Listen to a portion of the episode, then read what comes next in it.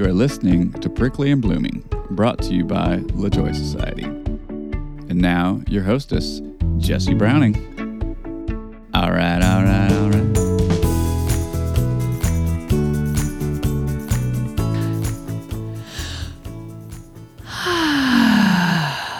in and out. Ready? Let's do three more. Hmm. That was two. One, two. Three. Four. The audio guys are like, God, we are striving not to hear your breath in this microphone. What are you doing? Hi, friends. Did we all take breaths? I did that because I watched an Instagram story today from my friend, and she said, you know, take 10 breaths while watching this Instagram story of water flowing like a, a brook. And I, I did it. And I was like, oh, we're going to do that on an intro. We're going to take some breaths. We didn't do 10 because I felt like that would get excessive, but I hope you did four. I didn't feel real good in my breaths. Has anybody ever done this or, or not ha- had this moment when you started yoga? I did years ago and was like, oh, I can't breathe. I, if you know what I'm saying, you get it. And if you don't, you're like, what do you mean you can't breathe? Okay, so there's breathing, like perfunctory, you know, to keep going. And then there's like conscious breath. I had no idea how to do conscious breath. And I'm struggling with it again. Like, I'm like, oh, I'm not really there. So I'm taking time to work on it. I've been a little stressed out lately. It even came out physically in my body last week. So breathe in, breathe out. Okay. Enough about my my breath. my conscious breathing habit or my conscious breathing skills that are slipping or have slipped. Let's talk about this week. We're going to meet Angie this week. And in our communications before we recorded, Angie said to me, which was so wonderful, she said, I don't know that those who were raised in a chaotic, traumatic, you know, childhood where chaos reigned ever really had a plan. You know, there's never really a plan. It was always just about survival. And I was like, yes, that's a really important point. You know, when when there are children that are just trying to get through like the days and eat and you know like there's there's no plan. It's just survival. And i think that the, there is a point though and it, it's a different prompt. It's more um and you get to a certain age and i think that's what happened with angie where she's like this can't be my life you know? And so that's more of her moment. She said you know there there was never a plan. So it was hard to say this wasn't the plan because the plan was so basic you know? It was survival. Coming from you know a chaotic uh, childhood. So anyway, I just wanted to highlight that she said that, and I was like, yeah, no, I get it, I get it. There's a certain amount of privilege in having a plan, but there's definitely there's a there's a point you know that Angie said like this this can't be my life. Her story is so relatable, and we're gonna meet her, and we're gonna hear it, and we're all gonna be like by a campfire hanging out with Angie like next week, right? Because because we all want to be your best friend. I do. she is so much fun. Oh, she's so much fun. Okay, so just real quick before we jump over and before I send it over, you know, to Angie and I, let's remember to rate the show.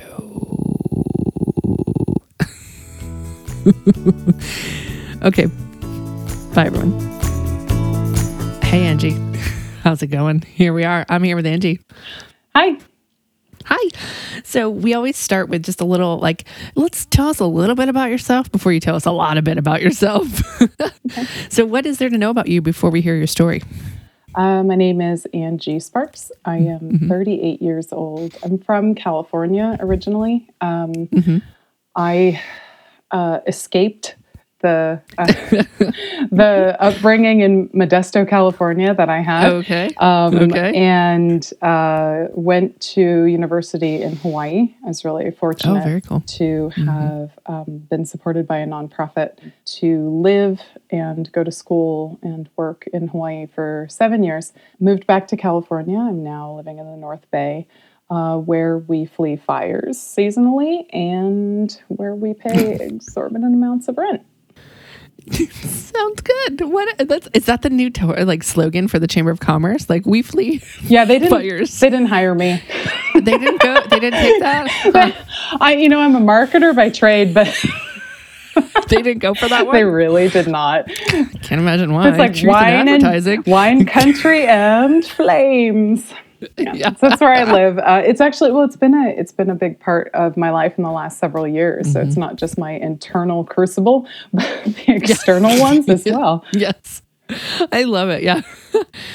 we had a um the beginning of the season there was um a, a story about a house fire and how, you know, forged by fire her the change in her life truly. I'm so excited um to chat with you this afternoon and I'm Angie and I just started talking briefly about it, and I was like, "What am I doing? Let's start. Let's just start recording because this is what we need to be talking about."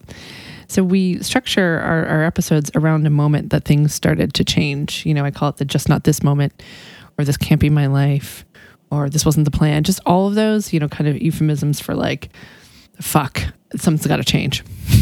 right so what what's take us take us into like this little moment that you can remember like a little vignette looking back of like this is where things started to shift for you So, I mean, I can say in a in a large in a larger picture, uh, when I realized I needed to divorce, that things started to change. But uh, for a couple of years leading up to that, I had I had emotionally been in this place where I was feeling very vulnerable and I was trying to fix things. I was coping the shit out of my life.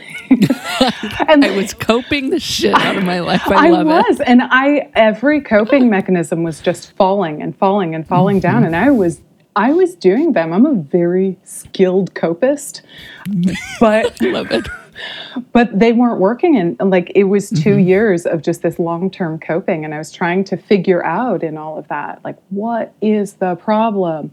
Am I not eating right? Am I uh, having not Right. exercising Is it my right. birth control? Is it my, you know, Oh, like it was, big- yeah. it was a full gamut of things. And I had like lined every one of them up and like test, test, test, test. Everything was fine. And the, obviously the one thing I wasn't testing was, this isn't my fucking marriage.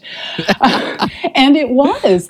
Um, and Yeah. that was a, that was a difficult realization, Realization. to come to and you know it, it has its own story but i can drill it down and i remember this moment and i always will. My second child he was uh, two three at the time and he was a difficult kid just not really into sleeping or not crying or you know he always had to be on me. He was just he struggled a lot. He had night terrors just the whole gamut and um, i could see that he had needs like oh he needs to mm-hmm. wrestle every day and dad wasn't mm-hmm. going to do it so mom wrestles every day with him. This particular mm-hmm. day um, we were having a fine afternoon except i was in a space where i was in the grips of something scary and I, like i said i couldn't figure it out. And I was literally collapsed on the floor next to my son. And I had tears and I couldn't figure out a reason for it. they're just there was something going on. And he had his favorite blanket and he pulled it up around me. Mm-hmm. And he was rubbing my back. And here he is like 2 or 3. And my then husband is walking down the hall saying, "Hey family, let's go for a walk." And that was the moment where I was like, Yeah. oh my gosh, he is willfully not seeing these things that I mm-hmm. have been telling him. And he just wants to breeze right through and gloss over it. And here, my two year old, three year old son mm-hmm. can see it and feel it. And if I stay, he will become his father. Every mm-hmm. little sweetness and every little sensitivity in him was going to disappear because he would learn from his father to not, breeze yeah, just just float through and not care. Mm-hmm. And that was the moment. Obviously, mm-hmm. many more things happened since then, right but right uh, that was the one in which I I realized this is what two years of grief has meant. It's my marriage. Mm-hmm. Mm. now i love to rewind the tape, I like to call it. How did you get there? You know, like what got you to that moment? Like, what can you identify of like, I, I don't even want to suggest, you know, things. I like to, I like to people be like, well, since then I've realized that, you know, Yeah. the, my perfectionist tendencies, you know, blah, blah, blah. so t- remind us, take us back now. Um, How'd you get there? At that point, I had been married almost seven years. Um, I'd been with my then husband for almost 10. We met when I was 17, and I had just moved to Hawaii, and so had he. Now, Hawaii is a is a very particular place uh, racially. It just I had a really amazing time there. Like I said, I lived there about seven years. Yeah. Um, and being from a brown and white marriage and the child of a of mixed ethnicities, I was immediately assumed to be local.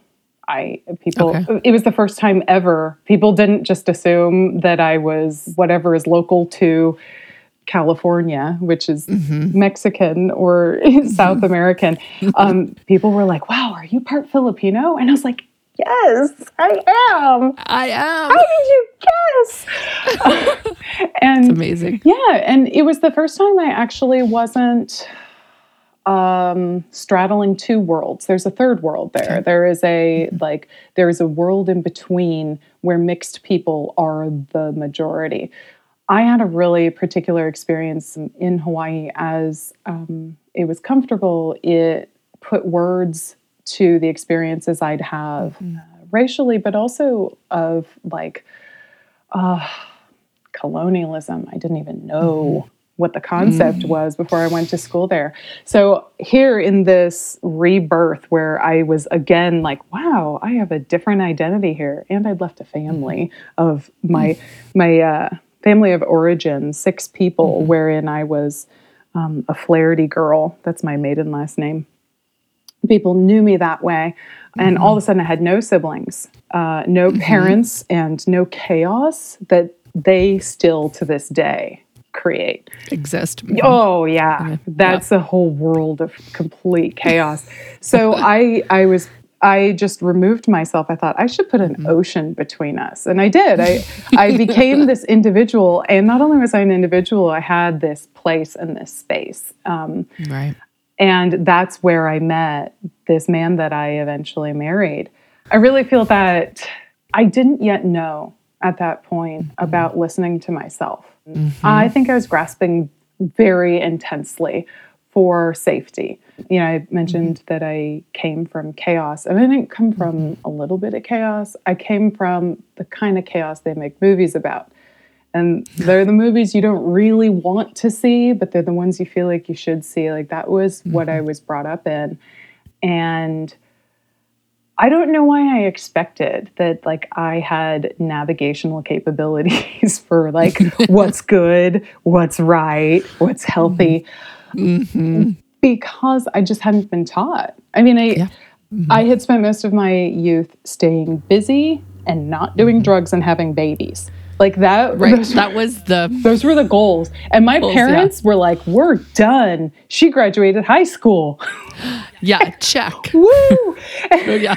they didn't know this whole thing about college. I it was it was a mystery to them. So I'm like, mm-hmm. well, I'll do it. I'll right. just sling my bindle over my back and I'll write a letter every so often. I'm out of here, guys. yeah.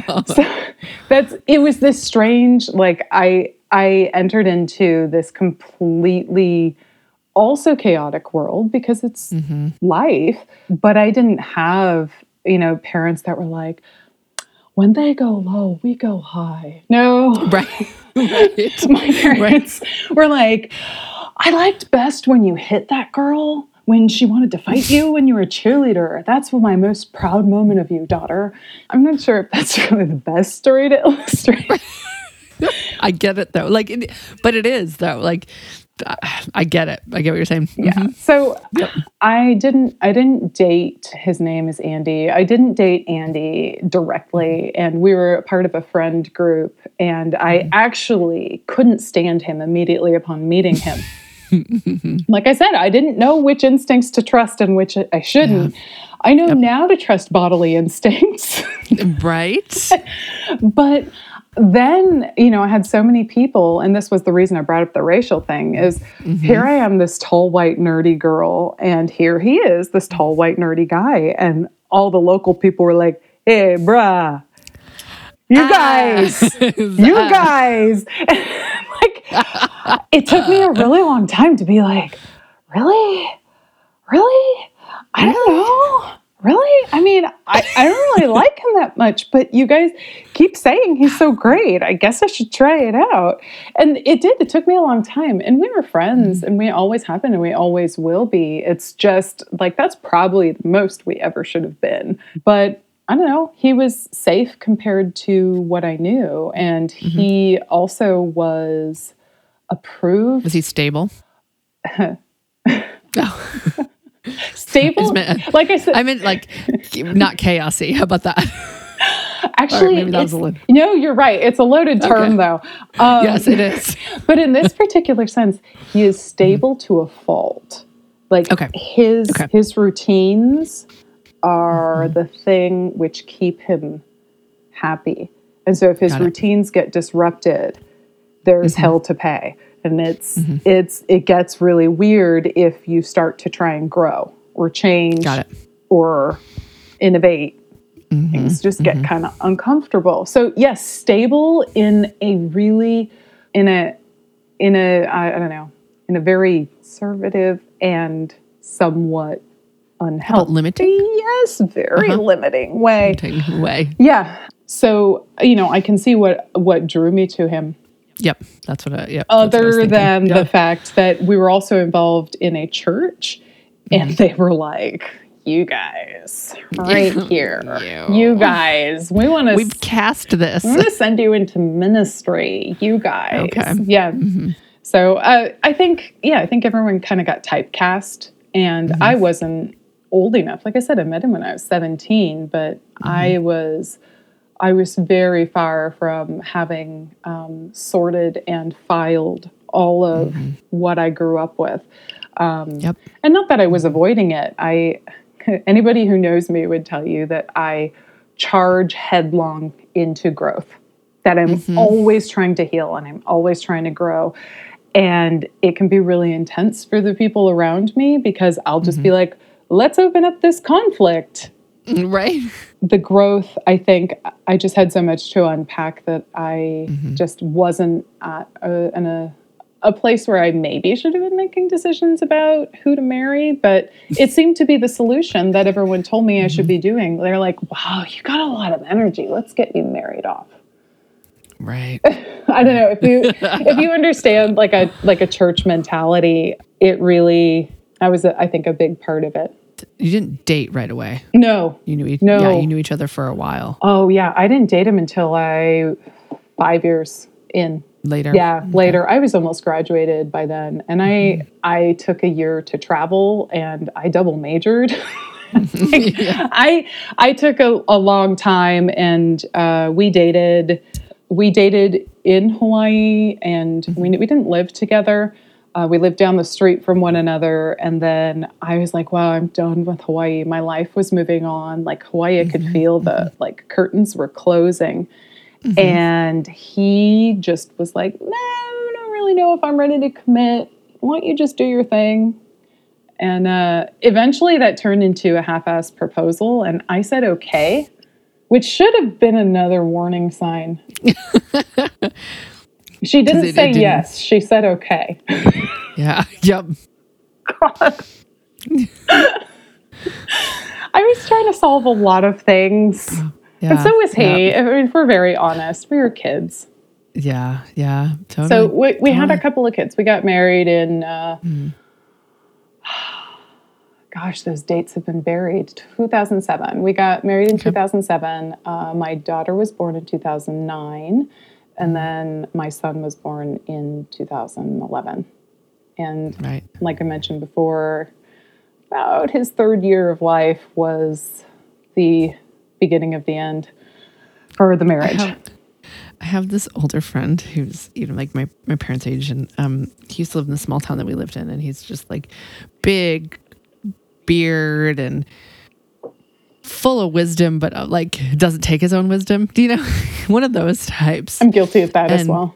Yeah, yeah. And a, a long time ago, yeah, a long time ago, he was like uh, talking about he's he's divorced and has a kid and um, has been in a long term relationship. Not since then, but you know, whatever. That's his that's his status right now. But he's just so frank and funny about things. And I remember talking about like a a, a family we knew, and it didn't seem like it was going to work out, and they were headed to divorce. And he's like, "How old's the youngest kid?" And I was like, three. He's like, yeah, it always happens when the youngest is three. And it's so when you said that, I was like, oh my goodness. Yeah. He, I mean, ever since he said that, it's very common. He's like, it's a thing. It's like you've had that baby, you've stabilized, you know, you've gotten into routine, you realize it's no longer just the baby. Blah, blah, blah. He's like, it's, it's kind of, you know, there's probably science behind it, but I just know. How old's the, how old's the youngest? Three. Yep. It's about time. Yep. Yep. Well, I have proven the rule. yep. I'll tell Paul. Yet again, I find another one. Check. Thank Paul you, was right. Dr. Paul. Dr. Paul. so I love that you keep mentioning like your inner knowing Yeah. and knowing what it felt like in your body. So, I mean, obviously not in these moments when you're like, you're like, okay, you know, mm. at a marriage proposal.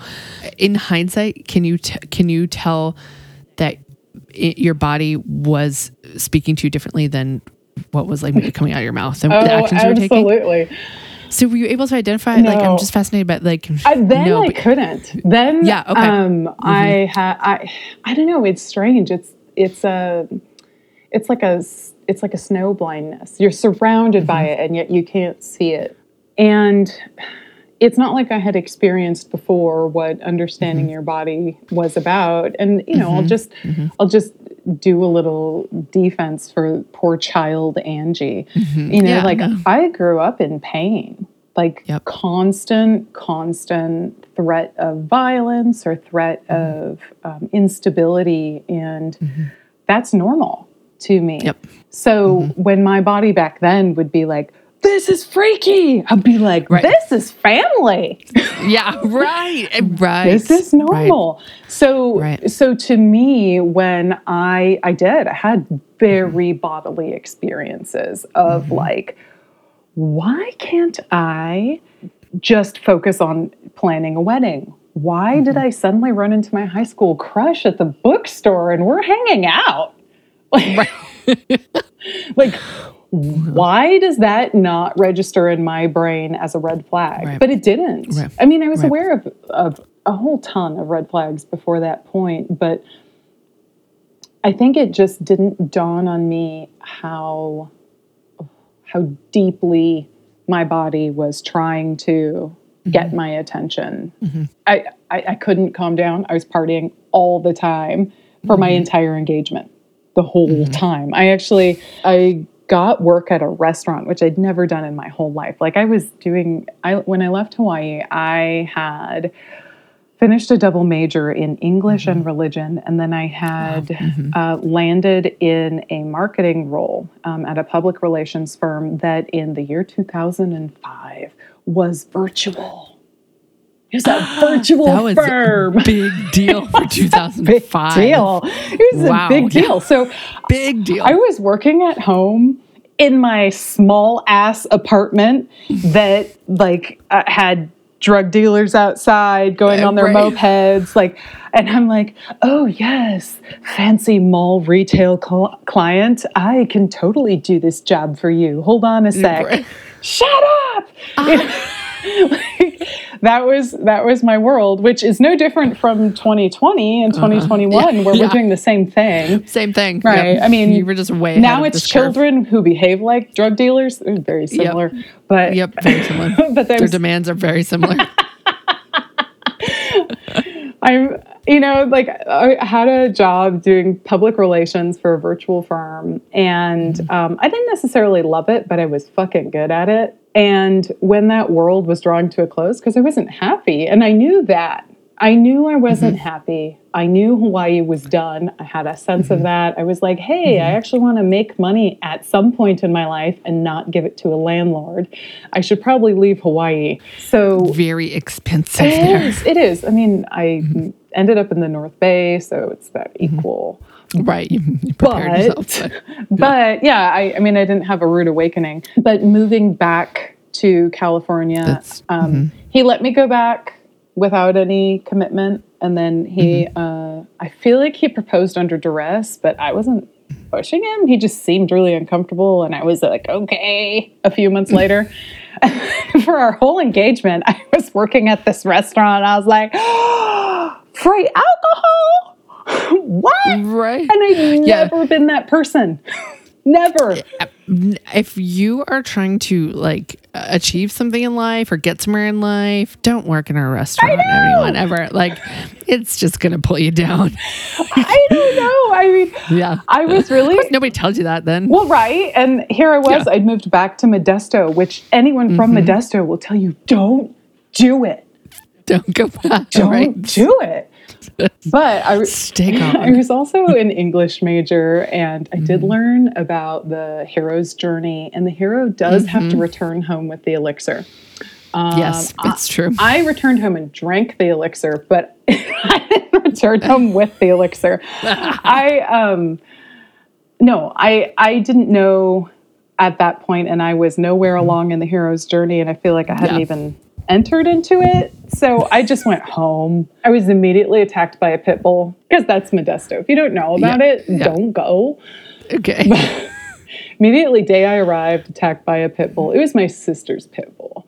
But Oh, that was a good time. Still right. Yeah. Um, Welcome home. yeah, but I mean that is home, like I mentioned. Yeah. So that was home. Yeah. yeah, I should have known, or I could have known had I had I had I don't know the sensibilities I have now, but um, I wasn't fortunate enough to have been raised with those. Mm-hmm. So mm-hmm. I had to catch up, and I believe mm-hmm. I'm still catching up. Yeah. When do you think you started to pay attention to your inner knowing? It's interesting because I've journaled my whole life. So there's always been a space where I've had to carve out and be still.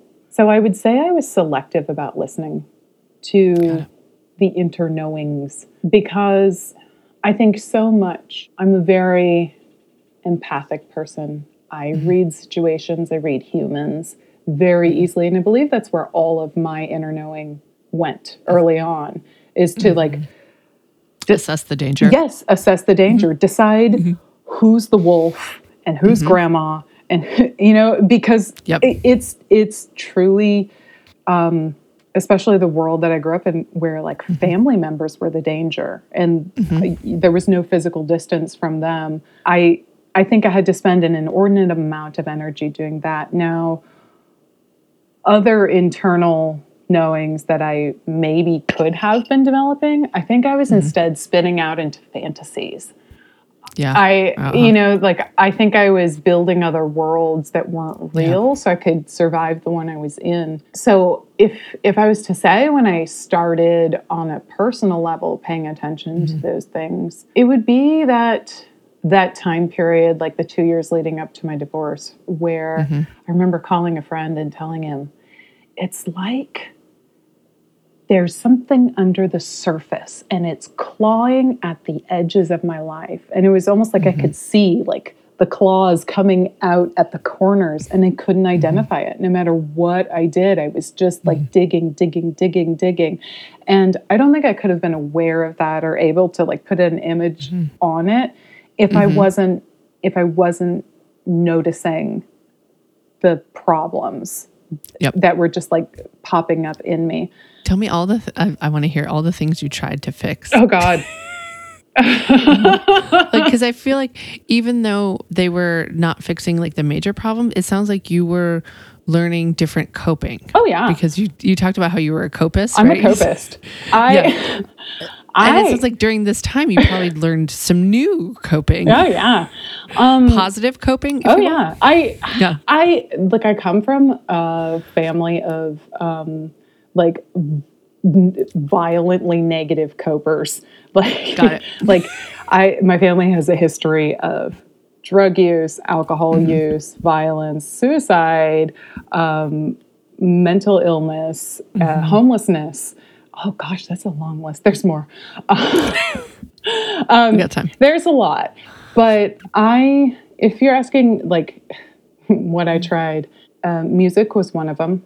Uh, It still works. Uh, music is one of those things that can kind of snap me out of um, out Performing or listening? um, listening.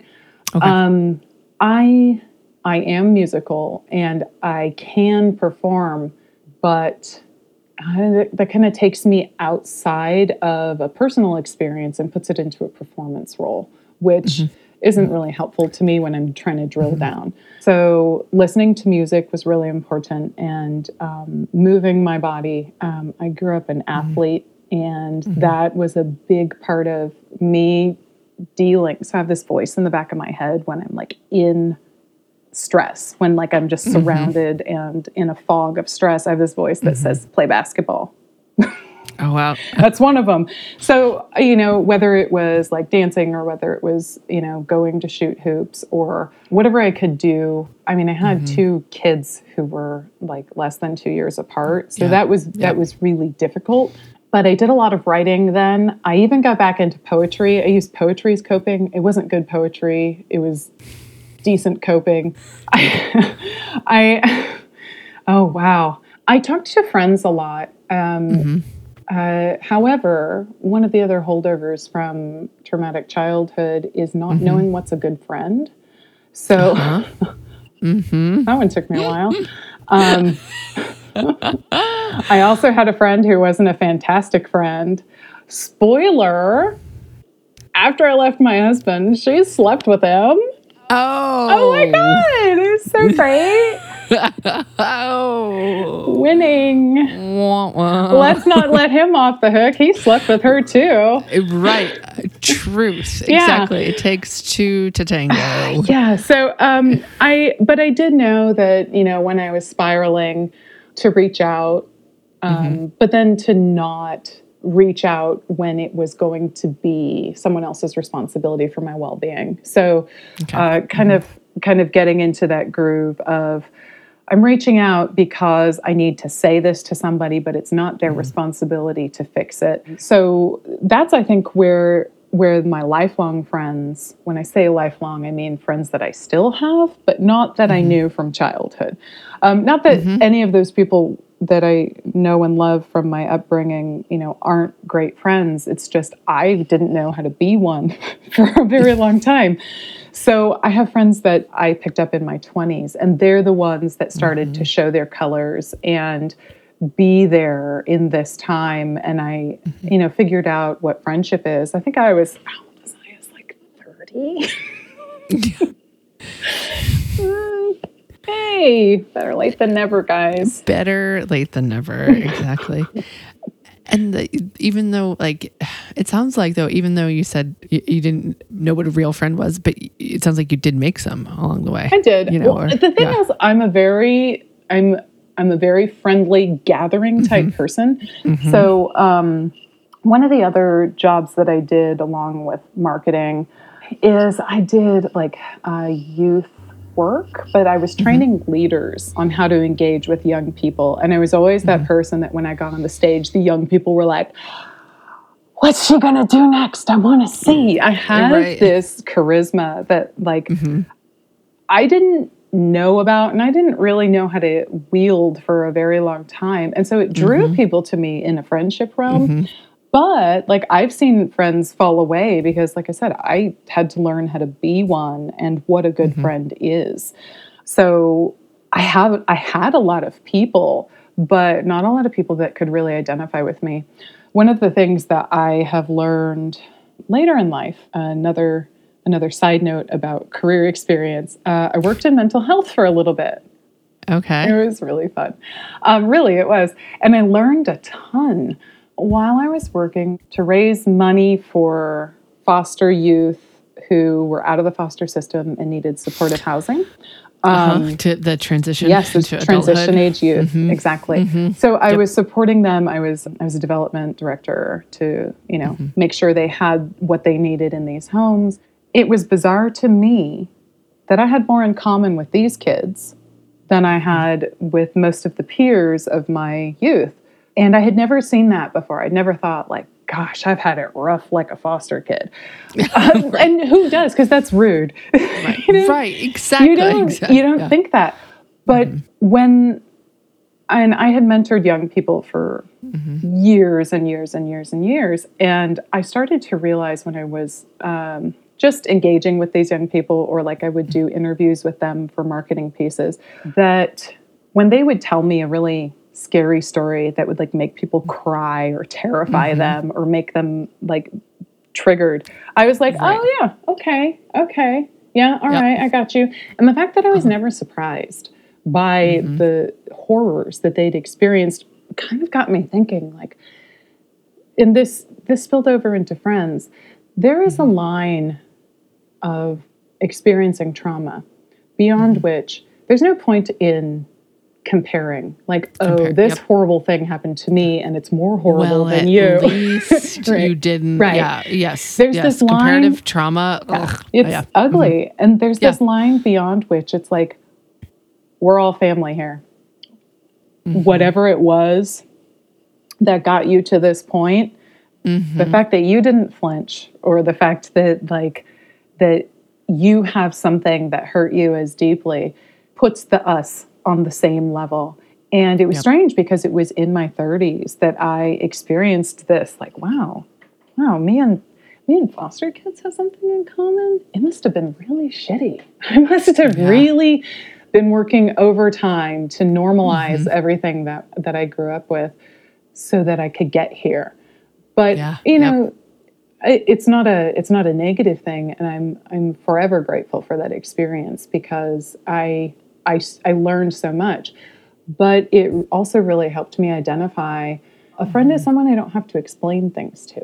Yep. if the thing i'm telling them surprises them or if they are having a hard time understanding and they can't wrap their brain around it if they're a friend they're just maybe not the friend for this situation. Or maybe they get moved Right. out into an outer circle A circle. yeah that is Yeah. that that i just don't offer that other Mm-hmm. information to because that information is far too intimate you know it it, it Mm-hmm. touches a hurt that's so deep that mm, yeah you're just not you're just not the one for it so Yep, um, yep. It, it helped me identify that and that job and that experience of working with those young people that was within the five year divorce so Okay. it was a really Really, when you were growing, I was. I say? I know, was like- growing. I was. Yeah. Um, and it was a it was a good space to live in and to Mm-hmm. to experience. So you know, I I always try to pick up things along the way.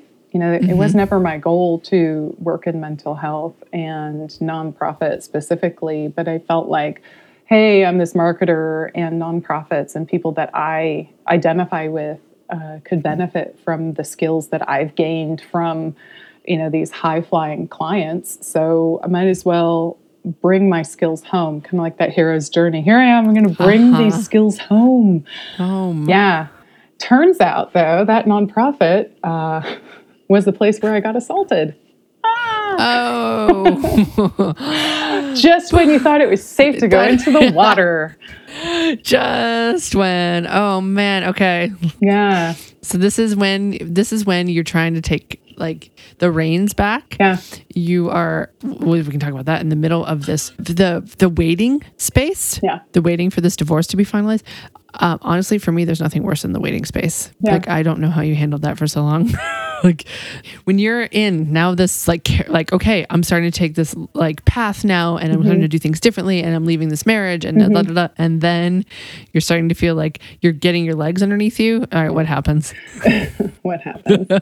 Yeah. So I mentioned I was in a, uh development role, which Mm-hmm. in the nonprofit space is a fundraising.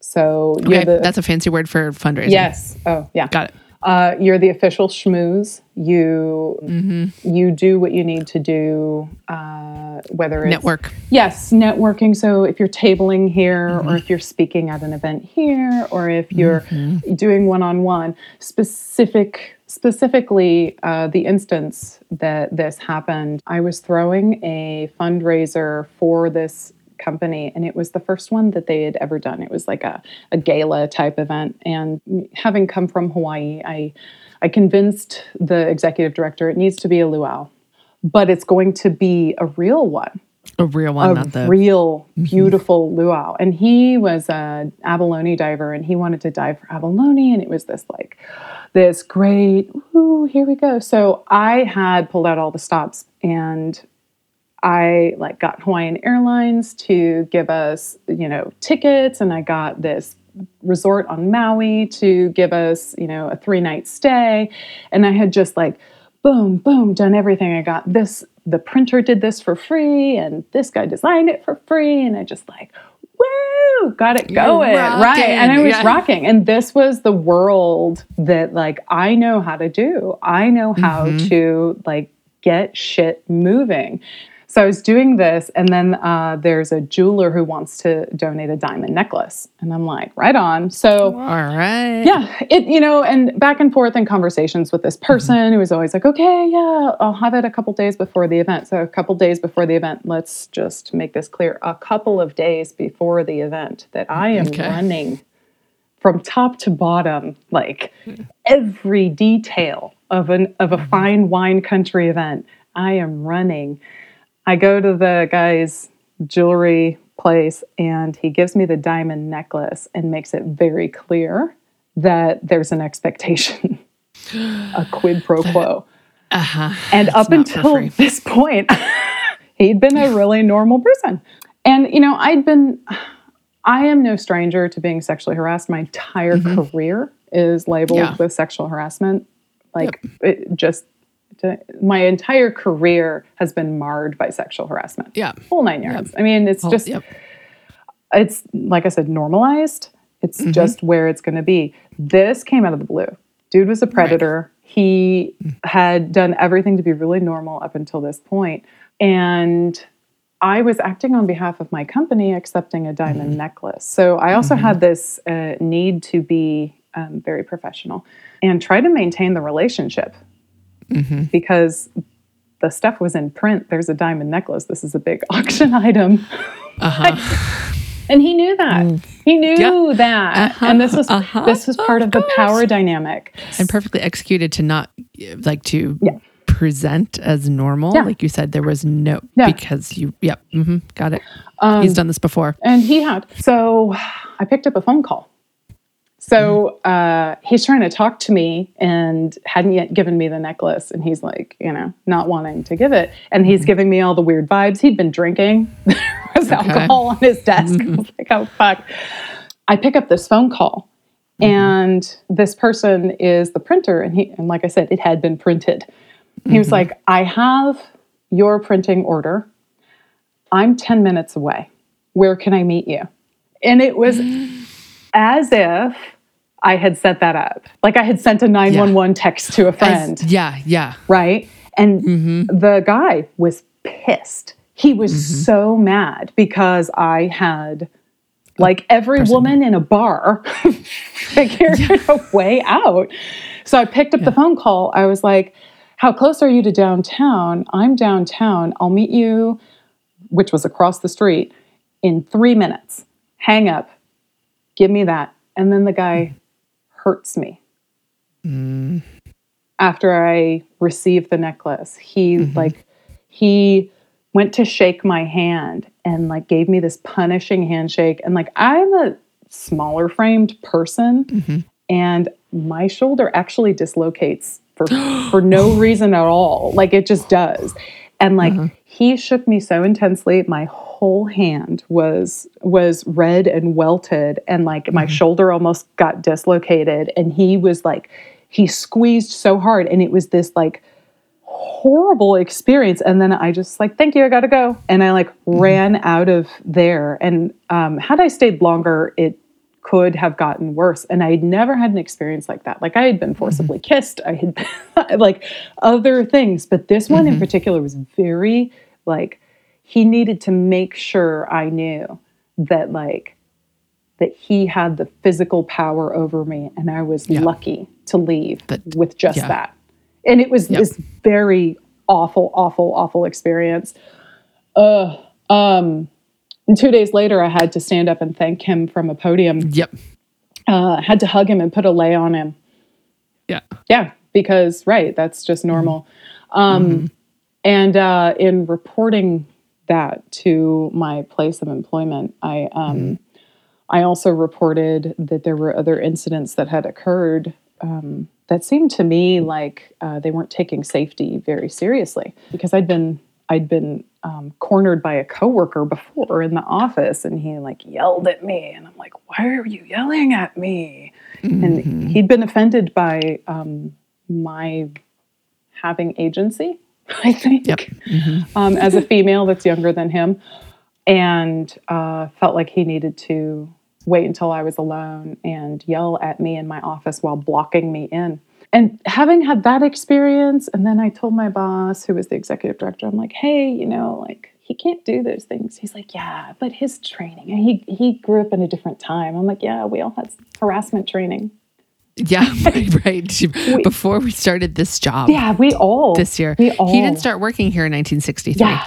So and and my boss just like kept sweeping it under the rug, and I was like, that was really weird that you would do such a thing, that you would sweep things under the rug like that. And the only reason that guy eventually got fired, the only reason he got fired was because um, I was smart enough to keep him yelling at me until I knew someone would return from lunch.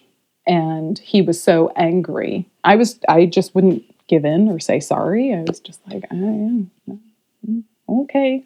Well, you feel that way. And he just kept yelling and yelling and ratcheting up and getting crazier and crazier and crazier. And I was like, okay, five minutes, four minutes, three minutes, two minutes, HR person back from lunch. so the only reason the guy got fired, uh, because I, you know, in reporting him for an earlier incident or anything like that, um, there was no. There's no clear, like, oh, your safety is really important, which I thought was really strange since we were working with people in mental health crises. So, um, There was no. I reported to the board. I said, look, I think the safety procedures here are lax. I think that when I report things that, you know, nothing's quite being done. This person mm-hmm. had a history of berating people and cornering them when they were alone. Mm-hmm. And it, some had been reported and some hadn't. How is he still here? And then when I got attacked for work, I then had mm-hmm. to Report that. report that and like hug the guy. and, like congratulate him Played him and thank him and for yeah. thank him. And then my boss had come to me and told me, You're not recognizing situations that are unsafe. He just had like this whole victim blaming thing that he's like, I'm not victim blaming, but how can I blame you without right. saying I'm blaming you? So there's this whole thing. And I just, I wrote to the board and I said, Look, here's a 16 page document of I've talked to coworkers and this person's had an unsafe interaction with somebody with a gun. This person's had an unsafe interaction. This person reported something and nothing was done. This person reported something and something was done, but they never saw anything in the file. And I just had 16 pages. And I said, look, I'm supposed to be, you know, raising money and speaking mm-hmm. about the safety of this agency. And I can't do that in good conscience if I know this information and I know that the safety protocols, having experienced them myself, aren't Are not being. strong. They fired me. Oh. Here's the real great thing just when you thought it was safe to go into the water, I was pregnant. Oh. So the assault happened when I was pregnant, and then uh, they fired me. No, and then you and then you found out you were pregnant. Well, no, I knew. Uh, Oh, They fired me right after I had the baby. okay. So yeah, it was with um, my now partner, and you know we were we were we had planned the pregnancy. We were excited about it, and we're like, yeah, stability. Look at this stability. and, then, and then I get fired for reporting getting assaulted at work and reporting an unsafe work environment. Yeah. And then what? How Mm-hmm. like how many years ago was this now? Uh, so my my third child, my daughter is 3 So Okay. Mm-hmm. that was three years ago, and um, this year, this is the this is the really unfortunate thing. This year, I um, right about the time lockdown began, about a year ago, Mm-hmm. uh, it was big news in this community. Um, that agency that had fired me, there was a young woman working there directly with the youth, and she was murdered by one of the young people who had been threatening her. Oh no. And They researched their safety I, protocol. they, yeah, no, they hadn't changed anything. They found nothing mm-hmm. wrong with their safety protocol. Mm-hmm. And they, the thing I had been trying to prevent, because mm-hmm. what I got served to me was nothing compared to what can happen. And, you know, I put my job on the line and I knew that by reporting the way that I did. And they ignored it. They had a uh, sham investigation. They never talked to the person who'd had a run in with someone with a gun. They never talked to anybody. And they were just like, well, she's crazy. Let's move on. Right. Treated as a singular incident Yeah. instead of investigating Yeah. into like a They didn't. a pattern of flagrancy with like safety protocols, I guess. Uh, and it was specifically the executive director who was like, we got work to do helping people Right. by putting our people in in danger. in danger. Right. So it's actually it's a really um, heart wrenching circumstance for Yeah. the whole community, and for me in particular, it's um, deeply disturbing because I tried, because I Yep. I I trusted that company with Mm-hmm. you know first my safety and then with my income and my job Mm-hmm. and I trusted that they would listen when I brought things up and they did not Mm-hmm. and it cost somebody her life. Uh, there's a Greek character Cassandra. Have you ever heard of her? Mm-hmm. Who's been cursed to always be right and never be listened to. Mm-hmm. And uh, I think women in general are Cassandras. Yep. But this in particular was one I think that hurt the most because to me here I I I got off with just being like physically mauled um, and I had my baby and yeah. you know I've since had to rebuild again yeah. only the 13,000th rebuilding I've done you know her children they didn't deserve that so um, it's a big grief for me I'm sure.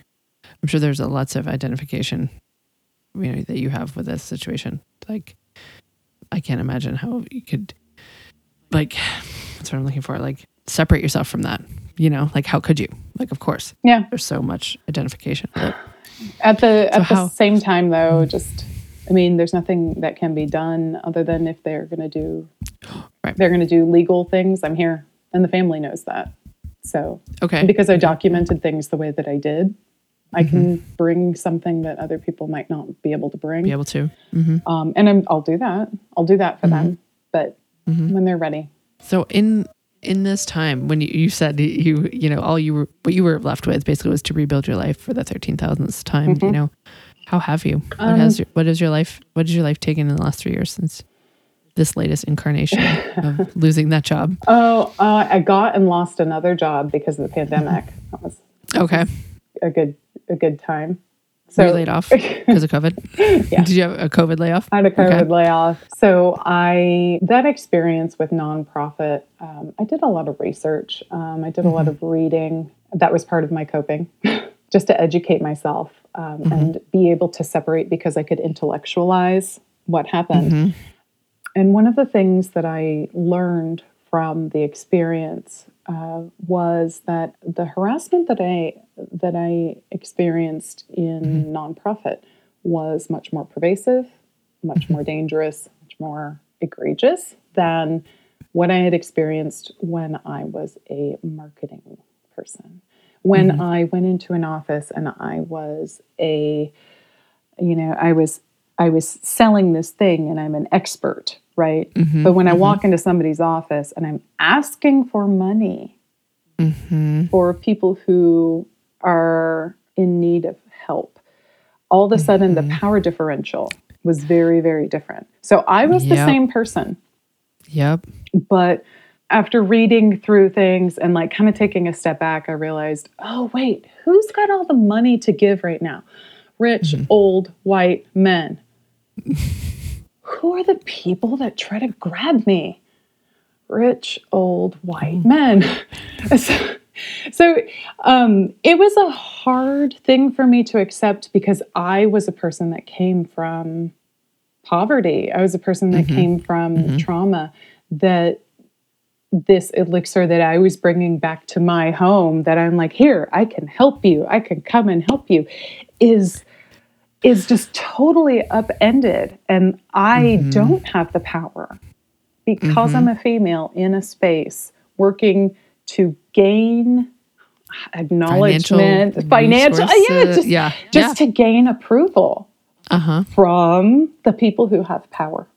Yep. And that that took me quite a while to realize. Now, I'm sure there are all kinds of ways around it, you know, like getting Yeah. up into mm-hmm. like the higher echelons of leadership and nonprofit and what have you. But like as a development person, you know, I didn't know going in that it's actually a lot more common for people doing fundraising, men and women.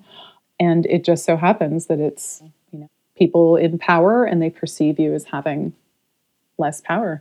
So Right. I- because you're asking for money. you're asking for it, literally. I'm, I'm in. Quote, yeah. yeah. Literally, Uh-huh. you're asking for it. Yeah. It was hard for me to step back out of the nonprofit space because I had Mm. thought this is where I wanted to land. I I Mm-hmm. had called myself a nonprofitess.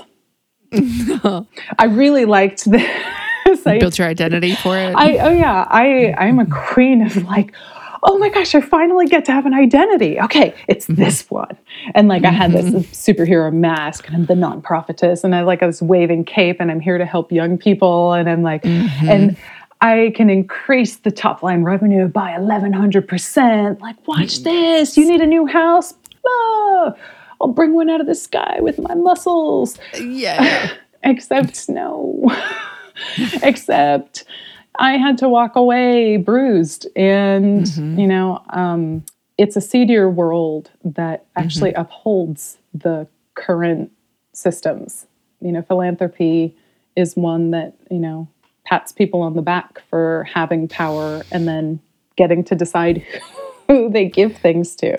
Uh, Yeah, so i stepped out of philanthropy uh, or like philanthropic giving i would say I had a really good opportunity. Um, a local manufacturer of a really fancy coffee roaster um, needed a marketing person, and it was a really great space for me to be at that point. And that too was that elusive stability, this financial Yes. stability too, because it was, you know, all of the marketing I'd ever done. And I was finally old enough for them to take me seriously and pay me Yeah. what I deserve. What you? Yes. Um, yes. And I had always told myself, oh, yeah, I'm paying for my resume in my 20s. I'm paying for my resume. And then, like, I still feel like I'm paying for my resume. Resume. so so um yeah i got i got laid off about one year ago june was when they officially did it okay. And since then i have been teaching my children at home because they are stuck at home i'm in california where my kids the last time they were in a classroom was a year ago Wow. so um which is you know fine i you know i never wanted to be a teacher Nope. yeah Same.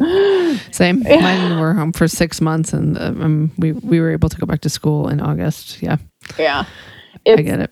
it's um uh there's a light at the end of the tunnel and they're like April 19th and I'm like fuck you I don't believe you and how great is that so they'll be in school a month before it's time for Right. summer break What's the point? Great. Really, what's the point of that? To confuse them completely. yeah and and I, it's not something that would benefit um, at least my son who you know he's had the best academic year of his life because he has one on one attention at home Uh huh. Um, Yeah. So he's been doing really well. And I said, you know, you guys can open up the school. I'll keep him home. My daughter, who's 11, she wants human interaction, and I can Yes. understand that. So she will go back to school if and when it opens. He wants to be home.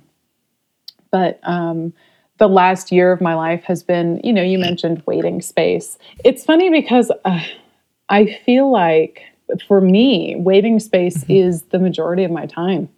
I think some people whose lives have had fewer, I don't even know what to call them, hitchbacks.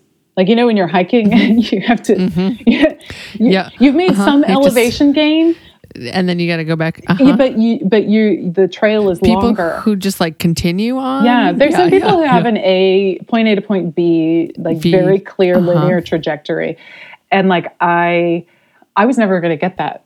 I don't think I. I really like.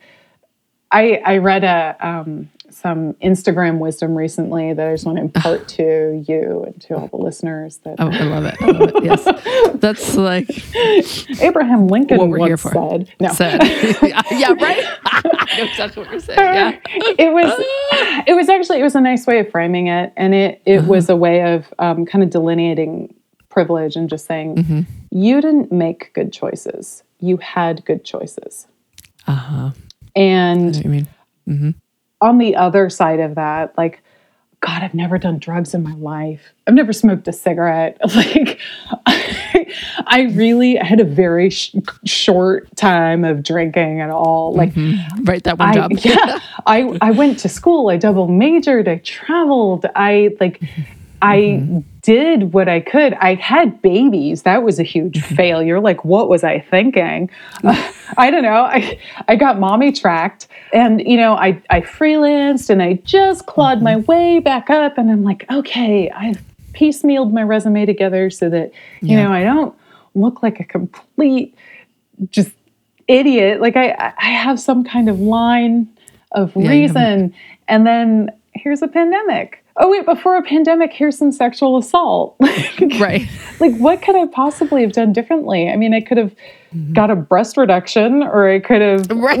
like, I, I don't know, I could have been more mean to people, or I, mm-hmm. I don't know what else I could have done. But like the choices I've had have just been like, wow, all right, so I'm just gonna try and like gather things up again and like mm-hmm. form something new out of this. And I, I don't, I don't have a perspective. I certainly don't of woe is me. I don't think I could have mm-hmm. survived to this point mm-hmm. and smiled and you know made friends if I if Right. I thought that the world owed me something and I wasn't mm-hmm. receiving it. Right. But the world has definitely dished me a lot of loss. I don't know, just a lot of eating shit. I think that's Right. the And a lot of what you said, the the hiking, the the switchbacks, right? The, the isn't that- hitchbacks. Just Hitchbacks, thank like you. just Yeah. Mm-hmm. to get to the top, like it's not a straight shot. And like, what is the top? And you know, I think about this Mm-hmm. sometimes because, especially in the pandemic, with everyone fucking pivoting. Like, oh yeah, Right. I'm pivoting. Yeah. The, Thank you for the pivot. Thank you for Yeah. explaining that that's how you're doing better during the pandemic. However, for me, I've thought about like what is the top? And it mm-hmm. is stability, safety. Mm-hmm. It's mm-hmm. character along the way, being I think being proud that when my 11 year old daughter is reaching some of the same points in her life that I s- have specific memories, I can see her world as supportive. And I'm like, okay, that's success. Yep. You know, she's safe where I wasn't. You know, she's, um, she just applied. She had to do this big multi page application for um, the middle school she's going into. She wants to get into this experiential program where they go camping and build shit. very cool. hmm Right. And she had to get a teacher recommendation. She had to write an essay, and then her parents had to write an essay. And like that would have been out of reach completely for me. Not just because financially I couldn't have done it when I was a kid, but like, But your parents wouldn't have written the uh, thing. no. Well, Yeah. yeah. they they had no idea. They were No. trying not to. Well, my mom was trying not to lose the house, and my dad was somewhere. But Mm-hmm. Yeah. Yeah. but like there just wasn't that kind of support and Mm-hmm. here i'm like okay no you need to do more revisions on your essay you Mm-hmm. because you really should tell them about this really cool thing you did before and you should say i did it not we did it and for me that's success and so i can find that here in this space in Yep. like the unknowing space where i can sit here and at least know that I love that. I love that. I've like, I kind of feel like we got to like a, I mean, because there's never like, I'm always like, and end story. Like, no, there's never that, you know, like the end. No, but I like, what a, I think that's a great place for us to leave it there, You know what I mean? Really? Because like I don't know what's going to Yeah. happen. Well, yeah. Can we figure it out before I go? Because I really could like handle. Okay. okay, so how about let's write a list. Yeah, Let's read a book. yeah. This isn't this isn't your coaching, your coaching uh, business. This is this is just telling the stories about. Yeah. And unfortunately, like as through. as much as our, our media world has created, you know, stories for us t- that we'd like to have an ending, like sometimes there's not. Yeah. Well, there's not. I mean, Yeah. I've had I've had very many that are just unresolved. You know, I didn't. Mm-hmm. Yeah, you're in the like I, you're in the waiting place. Something else is happening after this. Yeah. I know that for you. gee, thanks.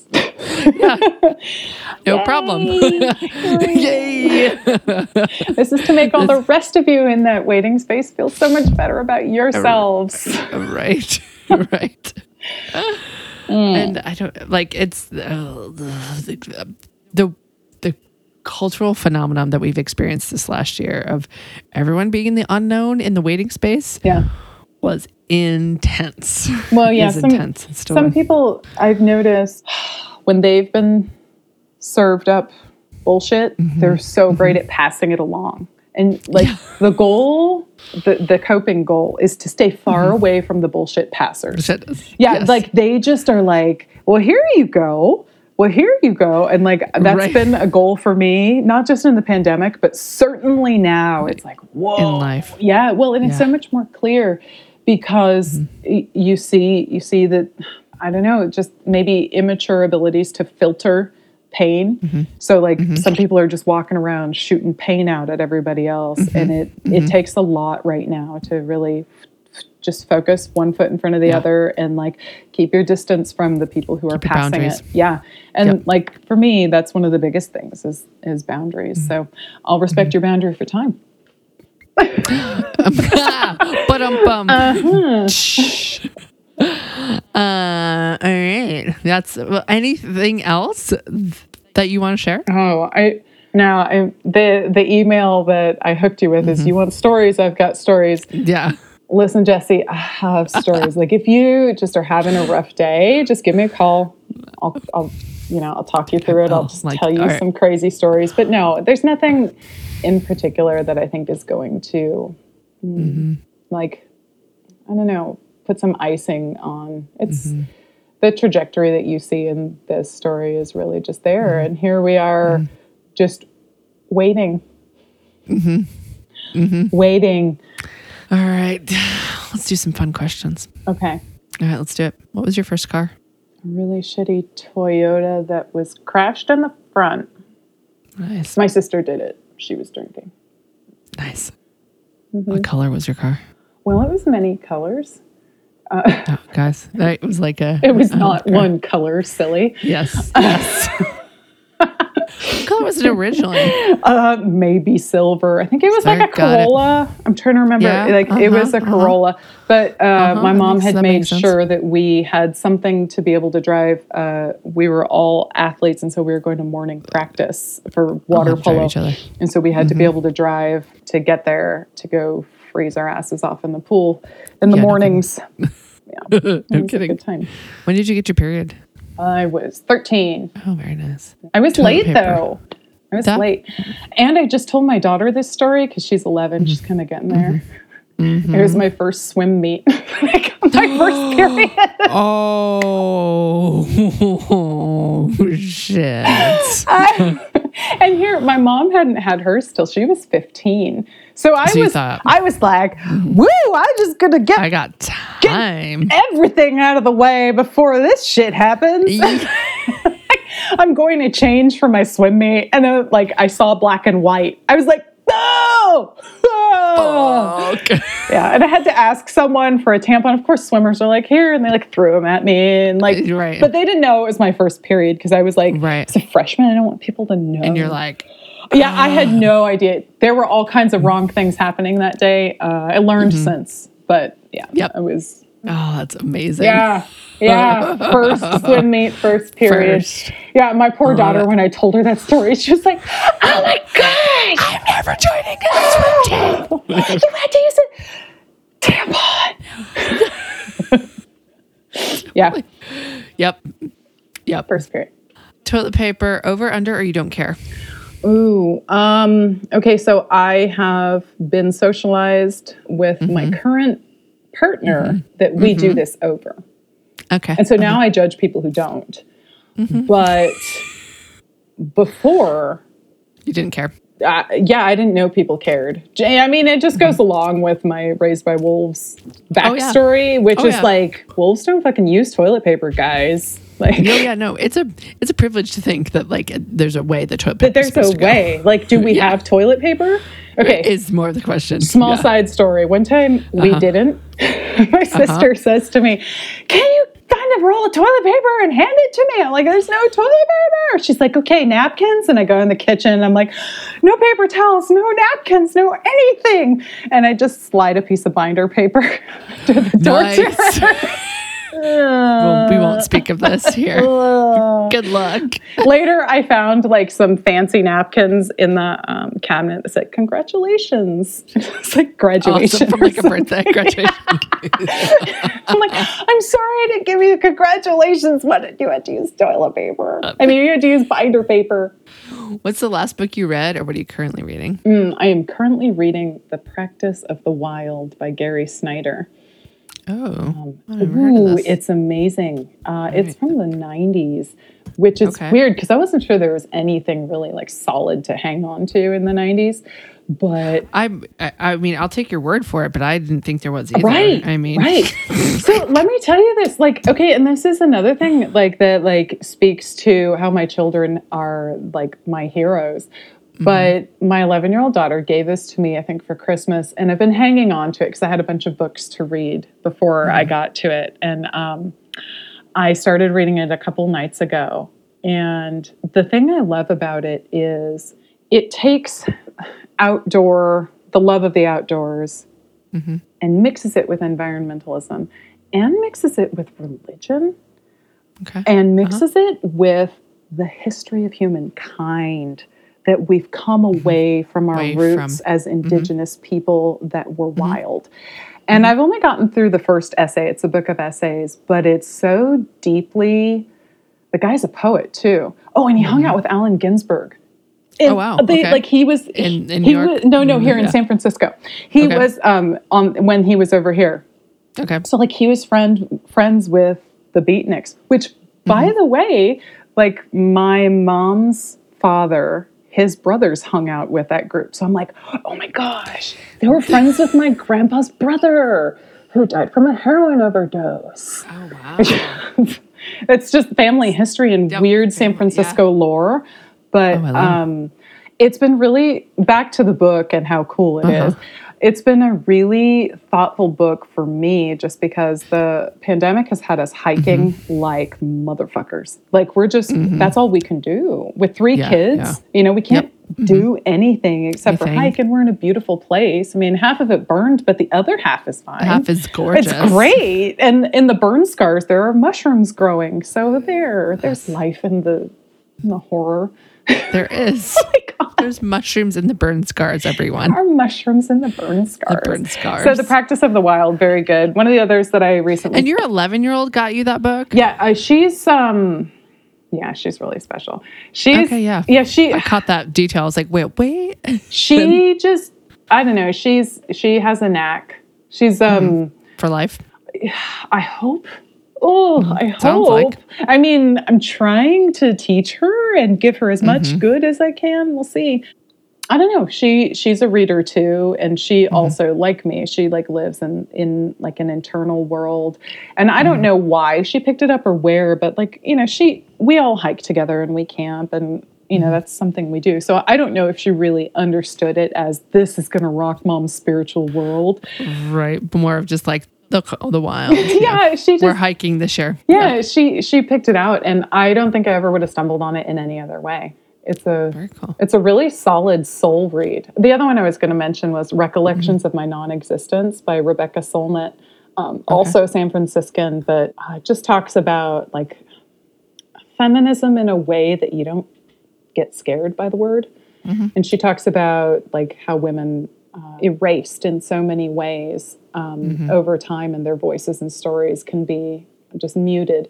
Um, it's a really neat memoir approach to um, an issue that a lot of people face. Very cool. Cilantro, yes or no? cilantro always always always Uh, yeah i don't know what else i need to say about it i i am Yeah. aware my daughter has the the 11 year old Has the thing? she has the thing Okay. and i feel Okay. really bad because before i knew that i was feeding you this were kid it to her all the cilantro oh yeah And she's like, God, this tastes like. i don't Soap. know she didn't say anything um Well, she you might not know. Why would you know? How would you know? And she How would you didn't know? They'll never know. And I think she was like six by the time. Like Mm-hmm. I think we were eating pho one time, and like Okay, you know the cilantro, you're just like Uh-huh. Ripping like, it and putting it off, Oh, and right? she she Yeah. was sitting there. She couldn't even touch it. She was sitting in the restaurant, like going, "This restaurant smells really bad. There's something wrong, mom." And finally, we realized it was love it. cilantro, and I I love it. felt bad. I'd been feeding her cilantro for quite a while. I mean, in California, Amazing. you've got the good Mexican food everywhere. So yeah, Yeah. Cilantro. I love it. When you drink a latte, right? And you're you're going to a coffee shop and you're ordering a latte or a cappuccino or I don't know, whatever. You know, when when when of your, you know, when you're ordering your coffee, do you drink coffee? Oh, I was in the coffee industry before I got Okay, laid off right. into oblivion. hmm Okay. Yeah. What milk what milk do you order? Okay, first of all, mm-hmm. if I'm going to a coffee shop, I now know Mm-hmm. all about specialty coffee. So I'm mm-hmm. only going to a coffee shop that uh, they are Doing a pour over? Uh, yeah, that's going to be the best way I'm going to enjoy it, and therefore I will not adulterate my mm-hmm. sure. good coffee that has been fair trade and sustainably Like, grown. And and I'm not just saying that to be a jerk person. Like I've met people who like roast for a living, and it is their their calling to honor the bean because the farmers worked uh-huh. so hard and uh-huh. they brought it forth here and I'm not going to ruin it by roasting it too dark and mm-hmm. therefore I no longer put any sort of milk in my coffee. I drink it black. Now, every so often I will fail the specialty coffee community and I will and I will get a latte or something, but that's mostly if I'm on the road right uh-huh. now because you just don't want to go into any coffee shop well in California they don't let you. Mm-hmm. So like it's usually what coffee shop has a drive-through? Oh, Starbucks. Yes. I need milk in it or I won't be able to mm-hmm. drink Oh, it. Now see, you're a coffee shop person. I huh? Oh, am I talking shit to you? I'm sorry. No, no. I ask this question because it, it gives me a guide into your soul when you, when I know what milk you order because I've been on the other end of this for so long. Oh. Uh-huh. Mm. uh-huh. Yes, I have three coffee shops. Mm-hmm. Um, we just opened one in January. yeah, yeah. That's why I ask. I know a lot about you by what milk you order. Yeah, no, and I mean, if I don't the order coffee milk, drink. Uh huh. Yeah. Well, that's part of it too. yeah, Anyway. that's funny. I'm unadulterated, at least Okay. in the coffee realm. Uh huh. I get it. When you drink, no, that was my last question. Can you drive a standard transmission? I can. So my Uh-huh. mom has had a fastback Mustang since she was 15. She still has it. She Mm-hmm. didn't crash it. she didn't let one of your siblings crash it. Mm-mm. Oh my goodness! OG owner. yeah, so she bought it when she was 15, and it's funny. Her Mom's committed. Oh, huh. hun, you have a way of picking out the one word. Holy fuck, is that woman committed? Okay, so Okay. her brother, her brother, she said, "Okay, I need you to help me because I'm only 15. I can't actually mm-hmm. legally buy this." And and he mm-hmm. says, "Okay, fine. We're we're writing a contract. You will not sell this car to anybody unless they're in the family." Okay. So mm-hmm. it's been the long standing knowledge. It is the lore Yeah. of my mom's The side of the family. family that like that the Mustang could be yours if you are not an asshole. It doesn't mean she's going to give it to you. No, to you. It just means you you wouldn't even be in the running. you can't be in the running to potentially buy it someday Yeah. if you're an asshole. So I learned how to drive uh, stick on, On that? on that early on, which I didn't. I mean, I knew it was cool. I just didn't know how cool. How cool. right? until- and it's a yeah. fastback, so it's pretty sexy. Yeah. yeah, Yeah. I remember Yeah. my mom, like, I had just gotten on the main roads, and she, um, she was in the passenger seat, and I Mm-hmm. had to do a full complete stop and start up again Mm-hmm. on a hill. Um, And she's like, "Oh God, I learned how to do this in the city in San Francisco, where there are hills." And I'm like, "Okay, great. I'm in Modesto, where it's like completely flat, but there's this driveway. Okay, calm down, mom." And like, Right. Some hot guy from school was there and I'm like, oh God, I'm sweating, like shooting He's out my armpits. He's gonna watch me totally like fail, right? Yeah. But what I did is I gunned it and so I peeled out and it looked like I was a fucking badass. Like! I'm like, he came up to me later, he's like, nice car, Flaherty. I'm Like, thanks. Yeah. Thanks. Thanks. can now drive at 18 miles an hour. So yes, I can drive a standard transmission, and I still, you know, I, I, I do every once in a while, but it's something I'm a little proud of. Me too. Yeah. Family of origin, obviously. Mm-hmm. Where are you in the birth order? What's your guess? Third out of fourth. Jesus! No, you did research. No. You did research. I'm Stop. I love this. You're terrifying. I don't. Are you secretly psychic? Uh-uh. I am. I'm third of four.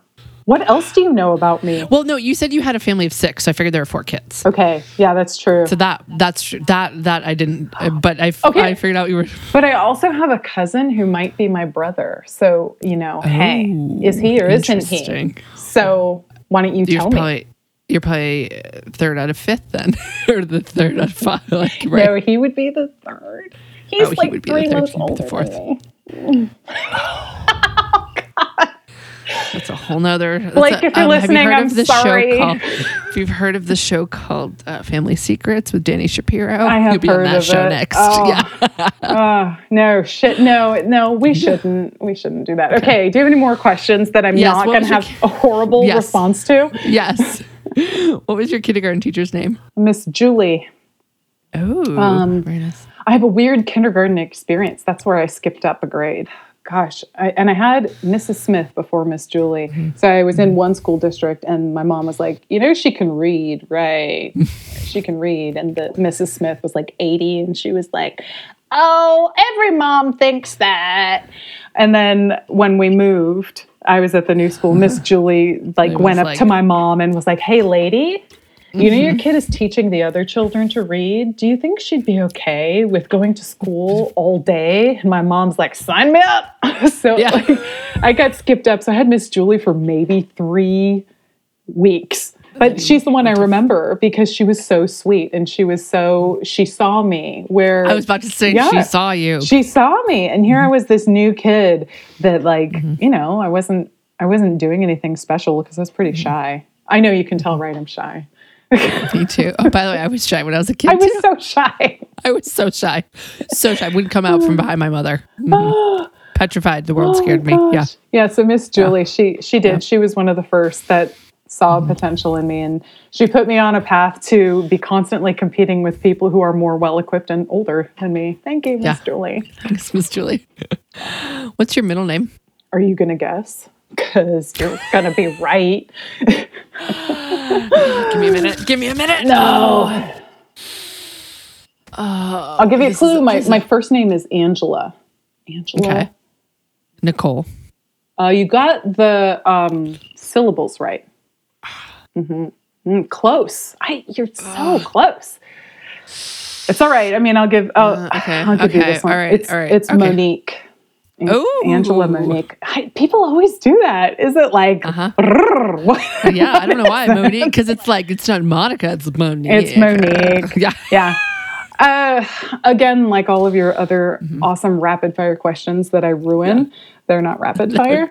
I didn't say I they're a- rapid fire. I I just have a questions at the end. Mm. story that goes along with it. So my name was supposed to be Angelique.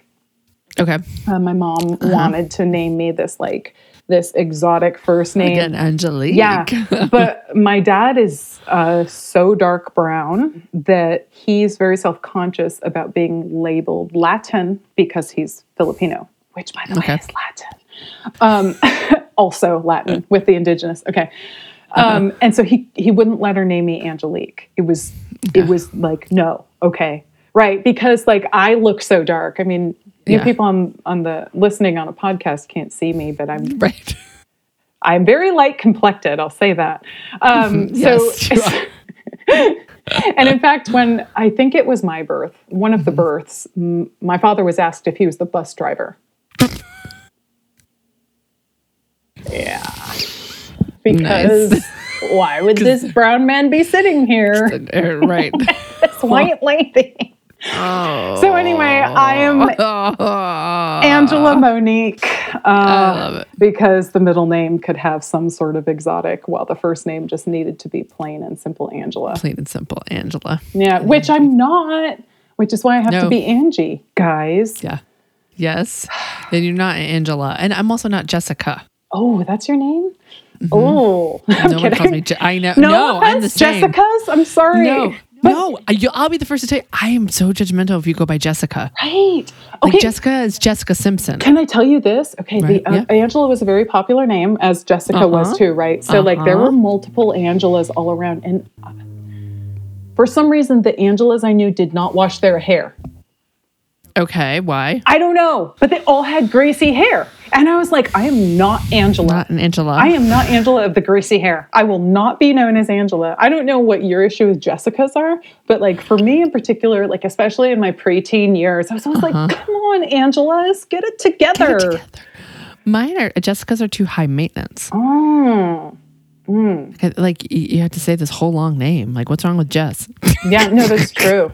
Jesse. Yeah. I don't know when I became Jesse. All of a sudden, I came, became Jesse at some point, I think in college. And I think it was actually a friend of mine in Massachusetts, I still lived there, who was from Texas. And I think she's the one who started calling me Jesse Yeah, because it, it's very Southern. I like it. I like that it's um, gender neutral. Mm-hmm. It could be mm-hmm. either way, you know. My husband gets called Jesse. that's great. Yeah. That's yeah. great. I get It's really funny. I get mistaken for a man pretty often because I'm mm-hmm. tall. Are you tall? Five eight. Okay. For, uh, For a for a woman chick, that's yeah. tall, we Uh-huh. we would tell my uh-huh. five eight sister that she's short. I'm tall in my family. Yeah. I'm tall. No, um, as a tall as a tall woman, and I always Mm-hmm. liked to keep my hair short. I would get mistaken for a man pretty often. Mm-hmm. I got a pretty strong jawline. I mean, I get it. I don't. I Mm-hmm. don't know what they were doing with the, like larger than double D boobies. Yeah. Like, same. I, it's just like, okay, what letter though? Come on. J. No, no, no. That was when I'm pregnant. I'm, I'm like an H and I. Yeah, because I've gotten to H- K. I've gotten to like J and K. pregnant. K's. I, I'm really mm-hmm. glad we had this conversation Me too. because, like, it's not like I can see. Okay, guys, we're looking at each other right now, so we, we can't can see from Yeah, we can't boobs, see yeah. boobs, de- boobs up, but like, boobs. like- maybe if we had small boobs, we could see boobs oh up. my gosh, you're right. Or if I was wearing a bra, they'd be higher. I am. I promise. I am. I'm not that Zoom girl. Oh, hey, you know that meme of the lawyers Which one? saying Oh, I'm yeah. not a cat? Yeah, I know those guys in real life. you do. Are they cats? those nope wasn't then still not now but yeah i love telling people that i'm like i know them like that's in that small town i used to live in until like a year and a half ago Oh wow! So wait, where Uh-huh. in Texas? What were you? That was in marfa texas Mm, okay. They- Marfa's they were in weird. Presidio. yeah I hear. yeah we, I live, yeah it is oh yeah and we left there about a year and a half ago Oh. we're 250 miles to the east of that now um, but yeah that whole meme there's, it was just like rod oh my rod Rod, he, uh, uh, Judge Ferguson is so deadpan. I, I believe you have a filter on. Now, is it does it feel like a meme at that point, or are you, are you? Is it like surreal? Are you having like It was- cognitive it was- dissonance dealing with Yes. Yes, yes. Yeah. Uh-huh. We all, all of us were like, what? That's what? funny. He did a commercial? Like, what? Yeah, What? Anyway, I feel like Texas is huge, but I know Mm-hmm. more people who have like famous ties in Texas than anywhere else. I mean, is it just? I mean, I'm in California. There are plenty of Mm-hmm. famous people here, but why is it the Texans have all the fun? we really do. I'm uh, off. Oh my God. uh, off recording, I can see, yeah, but uh, like all the people that have come into my coffee shop in this, you know, tiny town of Marfa, Texas was insane. You know, all the major celebrities. Yeah, totally. wa- that was that was just that bizarre small town though. no, Marfa. but Marfa is its own thing. Like it's a Yes. destination in and of Yes. itself. It's like if Instagram became a town. No, and before Instagram too, right? Yeah. It was. Uh-huh. I Yeah. Mm-hmm. remember my friend is from Midland, and um, I remember Okay. she she went to Marfa and took all these crazy photos. But this was a Mm-hmm. time when like you would have like actually shown somebody the photo you printed out more readily than Ah, it would have been yes. online because I didn't see Yes. it online. I think I saw or on her phone or something. It just was, Mm-hmm. was before, before. Instagram was really there. Marfa was. Yep. Yep, it was. Mm. Yep. And it shall forever be memorialized with cat filters. Oh God, another just another layer of things to find out. Marfa uh, is the the cat meme guy. Oh my gosh, cat meme guy in Marfa. I, if you right. can introduce me someday, you know, let me know. I will. Okay. right, I'll, you- I'll I'll get yeah. I'll see if I can get in with Rod. Yeah. Do you want to share social? Instagram's fine. Um, Angie.sparks.now. Cool. That's where people can find you. Yeah, they can Cool. find me there. And I always remind everyone that um, you can find me at LaJoie Society, which is L A J O I E Society. That's my maiden name. Go over that? That's my maiden name. I didn't Um, know. Yeah. Mm-hmm. beautiful. LaJoie DV. Yeah. Um, did you rate the show this week? I if not, go ahead. Thank you. If not, okay. So Angie did. Everyone else, Be like um, Angie. uh-huh, be like Angie and rate the show. I, I, I, I talk about it. I'll talk about every other week of like how important it is. So I won't talk about the algorithms right now. Okay. All right, everyone. Thanks for coming and we'll see you. We'll, we'll meet here again next week. We don't see anybody. we'll meet here again next week. Everything up to this point has led me here, and there's nowhere I'd rather be than to be here. All the things that made no sense felt so